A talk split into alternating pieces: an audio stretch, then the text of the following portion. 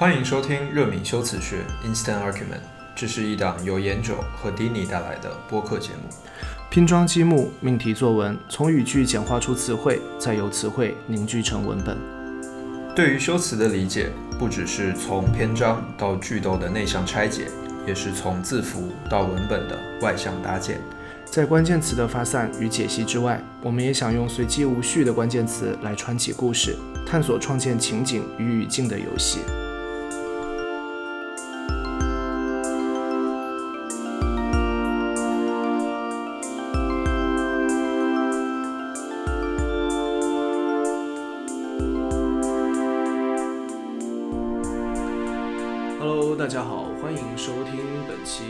修辞学 Instant Argument， 我是研九。大家好，我是 Dini。OK， 那这一期是我们 Story 板块，就是随机关键词写作的第二期。那这一期的三个关键词和第一期就不一样了。第一期其实是我跟 Dini 两个人一起指定的。那这一期的三个关键词都来自于我们的听众。那他们给出的每一个关键词呢，都被顶到了我们评论区的前三位。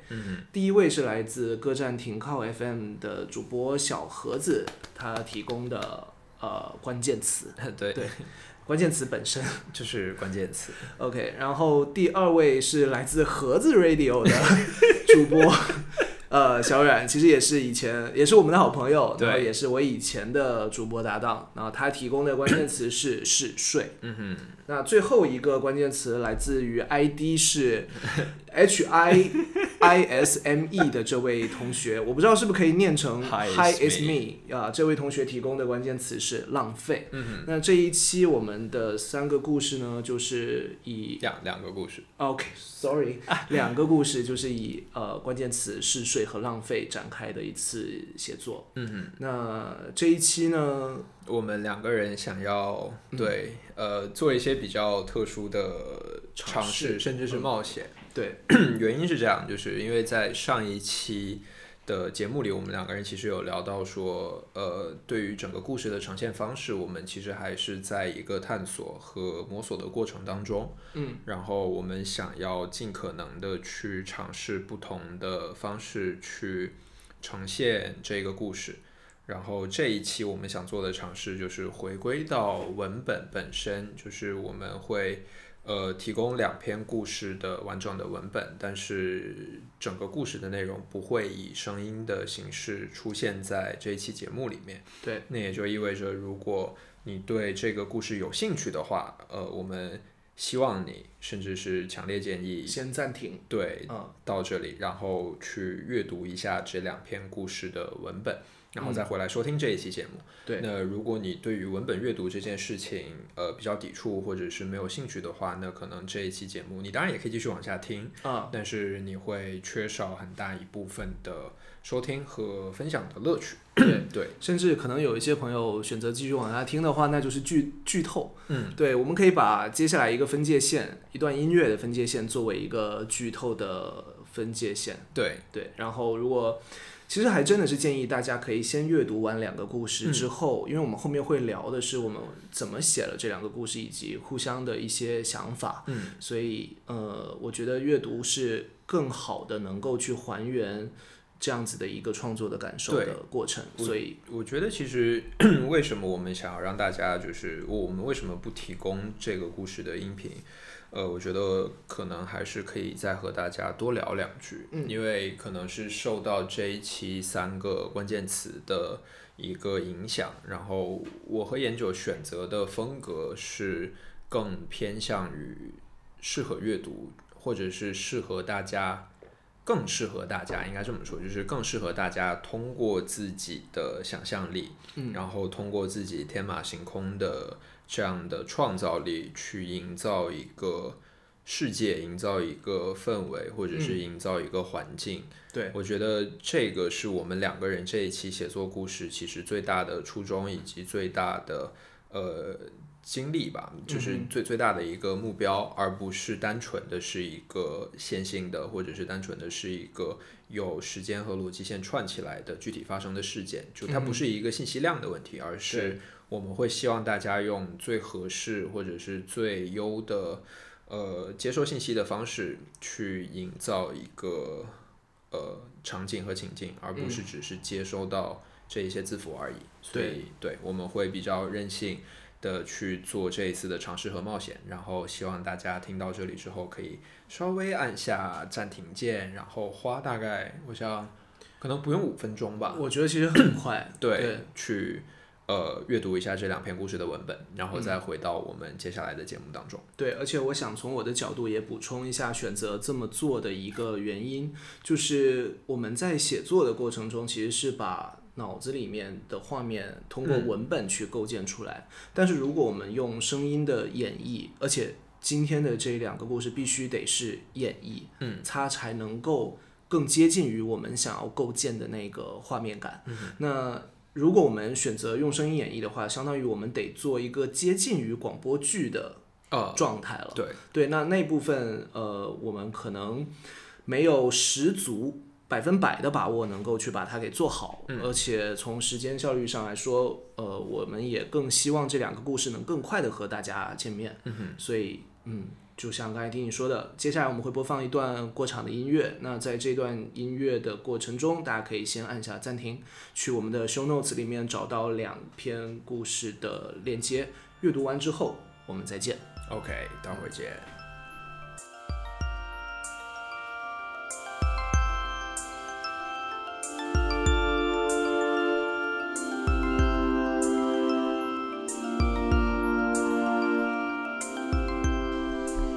OK， 欢迎回来。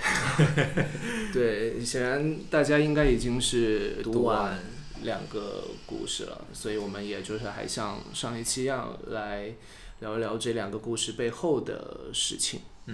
先聊你的吧，就是先聊我的。从一个比较成熟以及篇幅比较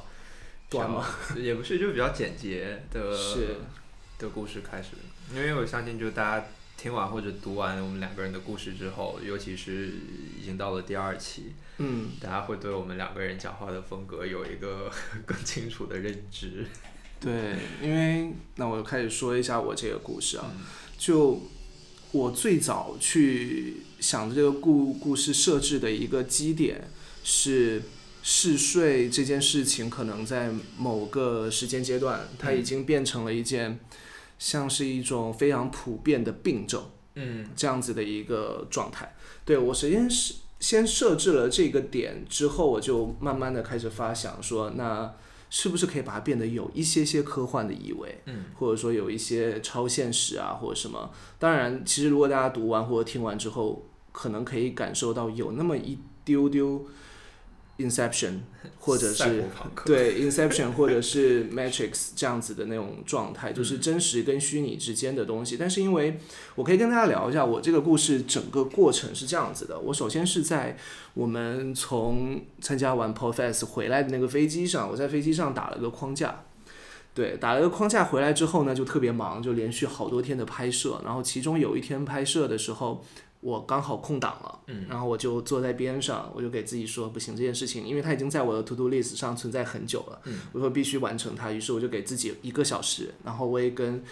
在场的那些就同事他们就讲说，我要闭关1个小时。对，然后我就用1个小时的时间写完了这个故事。那在开始写的时候，我先预设它是在一辆列车上，因为我想要有一个具体场景，然后去这样的去展开。那1个小时会写成什么样？其实我在写的过程中，我完全不知道我会写成这样的，所以这个事情还是蛮有趣的。然后还有一个点就是，不得不说和Dini那一篇相比，我其实一直在想怎么把这3个词不仅仅是作为线索，并且实际出现的套进去，也不能说套进去吧，就是能够把它串起来。所以就出现了小票，然后或者说以关键词为条件，答对了才能够下车。这样子的一些设定，那在票上写词这件事情，其实就是因为我们在 Pop Fest 的过程中，就我们用热敏纸打印了一些就是当时会场限定的小票，就希望大家可以在空白处写上他们想听我们聊的关键词。那这个概念就直接被我引用到了这篇故事里面去。以及这里面我觉得可能从最后开始说吧，我有写了一个通过目的性干扰的梦境测试。这个东西其实我预设了一个状况，是这些嗜睡者他是长期处于一个睡眠的状态，处于这个梦境里面，但是他被植入了一个目的，就譬如说这个主人公他需要到那个桥底下，他需要到那个河床边上去找到一个他要的东西，那这个东西是一个干扰性的测试，对，然后这个干扰性的测试可能会影响到他认为这个时候下车需要的关键词是什么，但其实真正的关键词是在这个列车行驶过程中的一个不合理性的位置。那这个不合理性的位置其实就有点像 Inception 里面陀螺停没停这样子的一个状态，是用非常非常小的一个笔墨去写到了一个静止的远处的飞鸟，那它其实就是一个不合理性的存在点，它没有被目的干扰而注意到了一个不合理性的存在，所以它答对了。就说实话也这一个短短篇幅里面也没有什么非常具体的线索逻辑了，但我是觉得怎么说，毕竟它也是一个一气呵成这样的状态，所以最终我对于这篇是这样子我还是挺满意的，而且我没有写过这样子的东西，就是可能有一些科幻的色彩或者什么。对，因为我很好奇，就是顺着你这个故事，你是会自己分析自己梦境的人？我会记录梦境，但是好像不会分析，但是有时候可能会有一些很显见的，是因为我白天想到了什么，所以晚上会梦到这个状况是真实有出现的，但是我比较少去基于一个可能没有什么显性关联的梦境去分析它我为什么会做这个梦，因为大多数我做梦的内容都非常的超现实，就不是一个真实状态。比如说我就上周吧，我梦见我被追杀这种梦，那这种梦其实已经不止出现一次了，那里面还梦见过就是麻雀的老板，他跟我是战友 I don't know why 对，而且我们这段时间也没有什么交集，但是我就是梦见他了，对，然后我们一起在逃亡，那就没有逻辑啊，对，我也没有想到过他，对，所以 OK 我大概理解。因为我问这个问题是因为就是看到最后的时候，就是一个大家都在期待着有可能会发生一些至少是不符合现实常理的事情的一个语境，然后突然落回到了一个用数字和目的去表明的这样分析的时候，我还蛮喜欢这种落差的，然后我会直接带入的是自己，就是因为我是那种做梦的时候会摘出来一部分的自己在分析的人，所以就经常有时候睡觉睡得很累，是因为就是睡觉的时候反而动脑子动的比平时还要多，然后梦到一个场景之后会有另外一个部分的我在分析说 OK 为什么会是这个场景，里面的元素从哪里来，然后背后它到底是一个什么样的动因，一个什么样的契机和激发，然后我甚至会是那种在梦境里面反复质问说 OK 这个到底是不是梦，然后以及说在梦境里面会去找证据来不停的否定说是什么梦的人，就很像是刚才研究提到 Inception 里面受过特殊专业训练的那一波人，就是 OK 我要去抵抗这样的一个梦境，所以在看到最后的时候，就是它变成了一种测试，变成了一种具有目的性的一个类似科学实验的东西的时候，我觉得还蛮兴奋的。对，而且我们后面在聊的时候 Dini 有跟我提说其实可以设想一个人他就是要从头做到尾，对，就是这样的一个角色会是浪费这一个关键词更好的，也不是说更好，就更有趣的一个延伸吧。因为我没有去完整交代这个列车到底是怎么回事嘛，然后当时在想其实这辆列车上面肯定会有一个只能从头做到尾的人，他可能是就是答错，就是车长或者是就是他没有办法正确的回答出那个关键词，或者是他的目的就是要睡到底，对，也有可能。那这样子我们再去探讨浪费的意义的时候，它会变得更有趣。对，然后还有一个点是我最终没那么写，就是这里面的故事里的这个主人公，我有一个想法是让他跳下去，就是因为最后落到了不可能是以静止的飞翔姿态嘛，但是他又站在那个桥边上，其实我是有试想如果让他跳下去，但是我觉得有点太过于drama了，就没有这么做，对。那这个故事总之我自己其实也还挺喜欢的，而且我在做可能往后也会是这样，就是做这个随机关键词写作的时候，我一定程度上会把它当成一种训练，就对我自己训练，就我可能都会掐一个准确的时间，1个小时写完，然后是什么样就是什么样。但是在我写完之后，我有一点觉得这篇故事有可能可以变成一个更长一些的短篇小说，它可能可以把整个背景交代得更清楚，我觉得应该也会更有趣。对，那我其实很喜欢是一种写作的模式和风格，就是你在掐表1个小时之内是什么就是什么。对，我觉得我已经很久没有这样的具体的，当然比方说赶文案或者是赶一些 report 之类的事情，那个另当别论。是，对，就哪怕是在那样的情境之下，我还是会找到最大的弹性来做这个事情。而且我很喜欢的是，包括我自己在觉得处理这样的题材或者处理这样的偏科幻或者偏超现实的东西的时候，我很喜欢就是哐当就砸给你一个情景，你不需要很多的说明，对，就真的像做梦一样，就是你一开始有意识或者是你经历这件事情就是一个完全成熟的世界，你不是说有一步一步的铺垫或者是把你带入某一个情境，而是说就把你扔在那里，然后你自己尝试去 figure out， 尝试去弄清楚究竟发生了什么，或者究竟这个环境是什么。我觉得对，就研究的这一篇包括我自己写的那一篇，其实都还蛮有默契的，在往这个方向在发展。对 OK， 那我这一篇其实差不多就这样。然后大家如果就我这篇跟Dini这篇，大家都可以有什么想问的或者想说的，也都可以在评论里面继续跟我们交流。OK， 那么到Dini这篇我要先说对，就我在Dini发过来给我之后，我就反正读完，然后读完我的第一直觉是你是不是犯规了，因为这3个关键词完全没有出现呀。但是我第2秒就觉得这才对嘛，就是我自己的一个直观感受，我们先把情节抛掉啊，就是整个阅读的过程，我作为一个读者，我觉得我都已经被设计了，在等待一个关键词的过程感到非常浪费，然后又嗜睡其实是没有。对，就我自己的感受，就是我感觉处于这3个关键词状态里的人是我自己，而不是里面的人。对，这是我自己的一个在读完之后的第一感受，所以我会觉得你是不是犯规，但其实确实没有人规定了这3个词一定要实际出现啊。这种陷阱写作，对，所以这是个 trap， 对，这是个 trap。你只要开始看或者是开始听这个故事，恭喜你生命当中的这一段时间就会被浪费。是，对，但其实这个确实是我动笔写这个故事的初衷之一。然后甚至是就是我一开始有的那一个动机，其实就是浪费。和关键词，但是浪费是最优先出现的。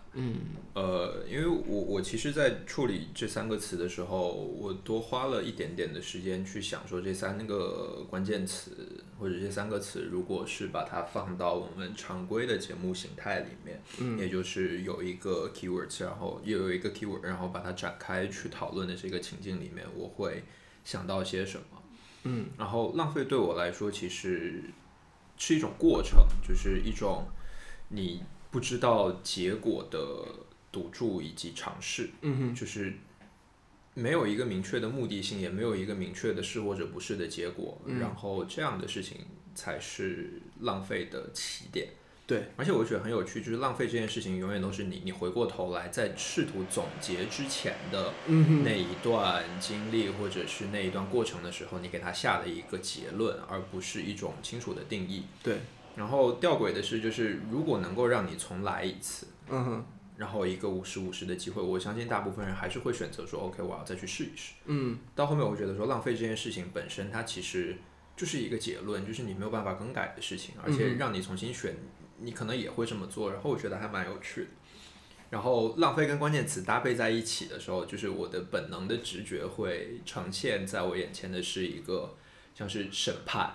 然后或者是审讯一样的情境。我不知道为什么，但是我会觉得就是对吧？就本质上你通过一个非正常的，然后有非常高压的这样的沟通得出来的结论，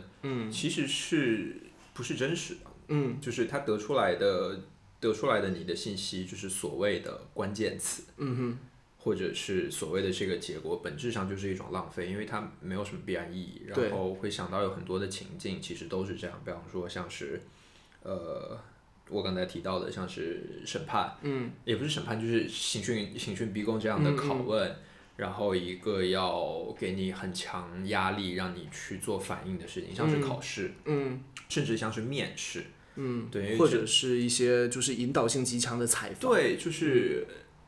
就算是夹杂私货，但是我觉得就是那个不是一个正常的沟通环境，那个是有一方预设想要听到一个结果，有标准答案，另一方说出来的内容是主动的，而且是甚至是竭尽全力的去往那一个标准答案去接近和靠近的过程。我觉得这样的过程其实是一种在沟通上的一种浪费。对。然后试睡，其实把试睡这个词把它们放在一起的时候，我会其实有一点小小的作弊，因为如果你有听到或者读过这篇故事的话，你会发现其实嗜睡我的处理跟研究的方法完全不一样，就是他会觉得嗜睡是一种具象的一种不正常，或者是一种就不是常规的一种状态。然后我跟他的思路其实是一样的，但是我会把它做一个更泛的处理，因为我至今为止在我的笔记上面还有一句话，就是嗜睡：然后是一种缺乏富足，一种不正常的奢侈。因为本质上我其实就是一个非常嗜睡的人，就是我是那种就是只要不定闹钟我可以睡一整天，然后常规情况之下一天至少9个小时、10个小时的睡眠的这种人，就虽然可能睡眠质量不是很好，但是我可以睡很长时间，而且越是特殊情况的时候我的睡眠时间越久。然后我会觉得说，其实你能够有这么长的时间用来睡觉，或者是保持这样的一个半梦半醒的状态，本质上就是一种奢侈，对，富足一种奢侈。但问题你在嗜睡的同时，就意味着你可能对睡眠这件事情会比别人有更多的依赖，你需要用额外的时间去补足自己的精力，那它同样又是一种在精力上或者是在其他的可能性上的一种欠缺。就好像说就是所谓的勤能补拙一样，对吧？就是你要先拙，你才需要去补，对，才需要去补。睡眠甚至嗜睡也是一样，就是因为你之前睡不够，或者是同等的睡眠时间里面你能够恢复的精力并不如别人多，所以你会有嗜睡的这样的一种情况。所以在处理故事的时候，我会把它变成一种不正常的奢侈。对，然后这个是最后把嗜睡和前面的关键词和浪费放在一起。对，所以我觉得Dini这一篇它带给我的感受，它是一个整体氛围性的东西，而不是具体。这三个词在这故事里面并不是有一个非常明确具体的指向。那像我的思路上是，可能我先把它明确，就我把嗜睡先明确成一个藏在背后的条件。对，它虽然也是到最后才出现，对，但是从起点的思路上是会不太一样。但是仍然很有趣的是，在我们互相把故事发给对方之后，然后Dini跟我说，这一篇他写的这一篇故事其实也可以是一个梦境。对，那我这个是它就是一个梦境，就好像上一次的两篇故事，一个是烟，一个是酒，然后这一篇其实就我觉得这一点是蛮有趣的，就我们其实过程中没有任何的商量。对。然后期间有一次我说你要不要先读我的，因为我先写完了嘛。Dini说不要。对，所以但还是能够有这样重合的概念的成分，我觉得还是很有趣的。因为重合的点其实不只是就是限定上。研究之前有跟我讲过，就是他在写整个故事的时候，他的框架是那一句话。对，我已经不能再等了。对，一开始的那一句话。然后我的文稿上一开始的所有起点，除了我对三个关键词往后稍微拓一点的一个延伸之外，就我在这边写的是关键词：然后密码 （keywords） 秘密，然后默认你想要听见的词。对，然后浪费：一种过程，一种不知道结果的赌注与尝试。然后嗜睡就像我刚才讲的一样，一种缺乏富足，一种不正常的奢侈。然后中间空了一行，也是一句话。叫我现在在看我写的什么我写的是追问一种并不存在的答案与密码。对，其实就是它就是我整个故事的框架的起源。就是我其实在整个事情里面会想要呈现的就是这样的一种不正常甚至于荒诞的一个过程，就是你不知道它从哪里开始，你不知道它是怎么结束的，它没有一个必然的结果，就是本质上就是浪费掉了这一段时间，但它又确实存在和发生过，然后对，会有一个目的性的指向，但是这个目的性的指向又并不明确，以至于你觉得有可能这一段经历就是被浪费的，它事实上也是，整个过程存在并没有意义，但是它又确实存在，就是这样一种非常拧巴，一种不正常的状态，就这个是我想要写出来的内容，然后当然就大家可以发散，也可以套入太多的情景，对，没错OK， 所以我是觉得这样子的一种创作形式真的还是蛮有趣的，就是因为它有趣的一个起点是在于我们最开始的时候没法做一个很明确的预设跟计划，甚至我不可能先想好一个可能可以写的故事脉络去套大家给的词，对，这个情况是不存在的，所以我觉得我会更期待下一次的1个小时的这样子的一个过程啊，我应该你这篇写了多久？我 technically 写下来是1个下午，但是从开始想这个事情，其实中间花了一点时间。原因是因为之前研究也跟我，就他写完之后，他有跟我聊过这个东西，他说他写完了，然后他是做了1个小时的现实去写作。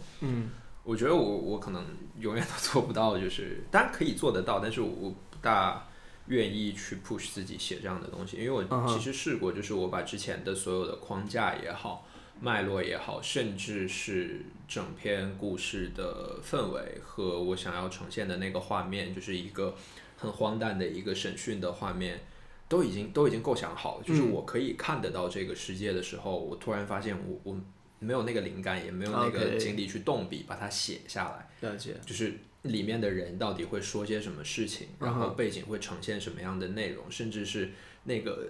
看起来昏黄的灯光到底有多昏黄，我可以看得到，但是对我没有办法把它写出来，所以我其实花的最长的时间是在等那个可以去动笔的那一个灵感的瞬间，然后正式写下来就是有一天下午去海边的一个咖啡馆，然后坐在咖啡馆里面大概用了差不多也就是1个小时，最多1个半小时把故事敲出来，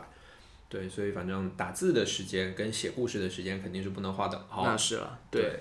那像我觉得刚才听下来有一个很有意思的点是，我是属于那种像我写的第一句话我已经不能再等了，对，因为我如果说有一个完全自由的状态的话，那我可能也会像Dini那样子去等一个spark 那样子的一个状态，但是因为我是将 deadline 绝对设为第一生产力的人，且就是那天在我的 to do list 上那一天就是 deadline， 所以我就选择了这样子的方式去把它完成，而且可能那样子的一个写作状态是我从1句话起点出发，然后带着要去往3个关键词的方向，然后就是生长出来的这样子的一个小故事，我觉得不一样，但是也都是挺有趣的，对，我还蛮喜欢这个过程里面的这种有机性，因为说实话，故事一开始，哪怕我会给它一个设定，或者我在自己的这样的逻辑里面把这3个词之间的关系和它们有可能产生的连接理得很清楚，但是那个会变成一个更像是你课堂 presentation 的事情，对，你画一个图，然后画一堆箭头，说这个跟那个有什么必然联系，但它不是一个故事，是，可能对我来说，可能整个过程里面就是最耗费时间和精力的，就是让这3个词混在一起，然后慢慢去长成一个故事的样子。就像研究刚才讲的，它是一个向外生长的东西，对，很多东西就是我在等我的那个所谓的灵感到了之后，就是它会自然而然的顺理成章的发生下去，而不是我要去生搬硬套把它组合和拼凑在一起。是的，对，因为如果是拼凑的，像是乐高或者是对吧玩具一样的变形金刚，它终归是会有解体的可能，但如果你是一个有机的整体，当然它也有肢解的可能了，但是对，那就是另外一个更复杂其他维度的事情。对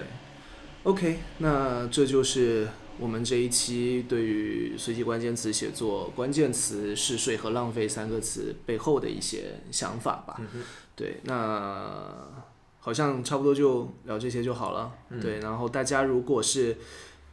听完，哎，就我们刚才前面有讲哦，就我们现在还不确定会不会直接只让大家读这两个故事，因为我们在上一期有讲到，就是我们的写作习惯，它还是更加基于文本面的，而不是在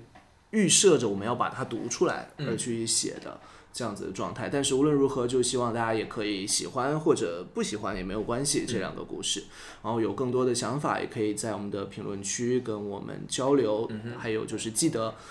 再给我们关键词，对，然后我们还是会一样选取评论区前3，就是被投票投到最前面的3个关键词作为下一期关键词的一个关键词，对，那我关键词，我觉得可以设置一个截止，就以后我们不知道会不会慢慢形成这样子的一个更新的频率，就变成是可以，对，就譬如说我们这一期发布之后，那我们投票的截止就到。下一期就是下一期关键词讨论，发布的时候截止，我们来确定上一个3个关键词是什么。对，就是总结下来，就是会有一个截止的时间，然后这个时间的具体操作方式就看我们两个人心情了。OK， 好，那这就是今天的热敏修辞学。我突然想到一个 ，OK， 我们其实可以在加码去玩这个事情的方式，就是在我们两个人写过之后，因为我其实确实有得到这样的 feedback，会有朋友跟我们 feedback 说，哎，还蛮有趣，他就是大家也想要尝试。如果你真的有兴趣和热情，想写，如果你尝试着用这些关键词写作了之后，请一定要发给我们，可以发到我们的邮箱，发到我们的邮箱 iafolder@hotmail.com， 对，然后我们一定会读，如果时机和机缘巧合都成熟的话，我们也想要把它放到就是跟其他人分享的这样的形式上面去，当然这个是如果机缘巧合都成熟，而且我们沟通好的情况之下，对。But 如果你确实感兴趣，确实写了，一定要分享给我们。对。OK， 那以上就是这一期热敏修辞学 Instant Argument 的全部内容。那像刚才Dini说的，我们的联络邮箱是 iafolder@hotmail.com， 然后也欢迎大家在各个音乐平台以及使用泛用型博客客户端搜索和订阅我们的节目。OK， 那就下期再见。OK， 拜拜。